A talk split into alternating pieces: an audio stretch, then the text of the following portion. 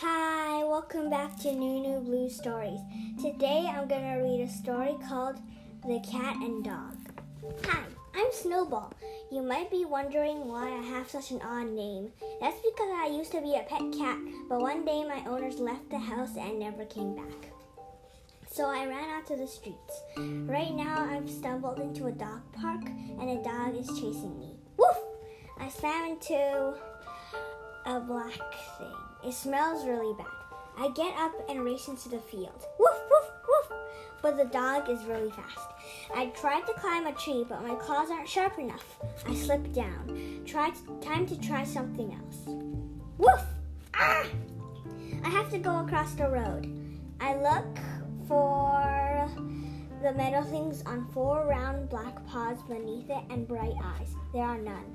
I dashed across and the dog didn't follow. I realized that he was a pet dog and his owner was calling for him. How could I have not noticed that he was a pet dog? I could have run away ages ago. Now I have to find some food. Since I don't have owners anymore, I'll have to catch it myself. I wander into an alley. I see a mouse.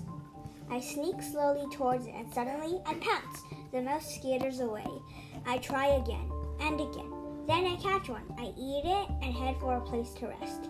It will be night soon, and by the time I find shelter, it will probably already be dark. I look around. Should I go under the metal shiny thing? Nah, they might suddenly move and then squash me with its big round paws.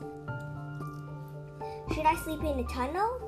Nah, it's probably a burrow, and if the creature in the burrow finds out I'm in it, I'll be in big trouble.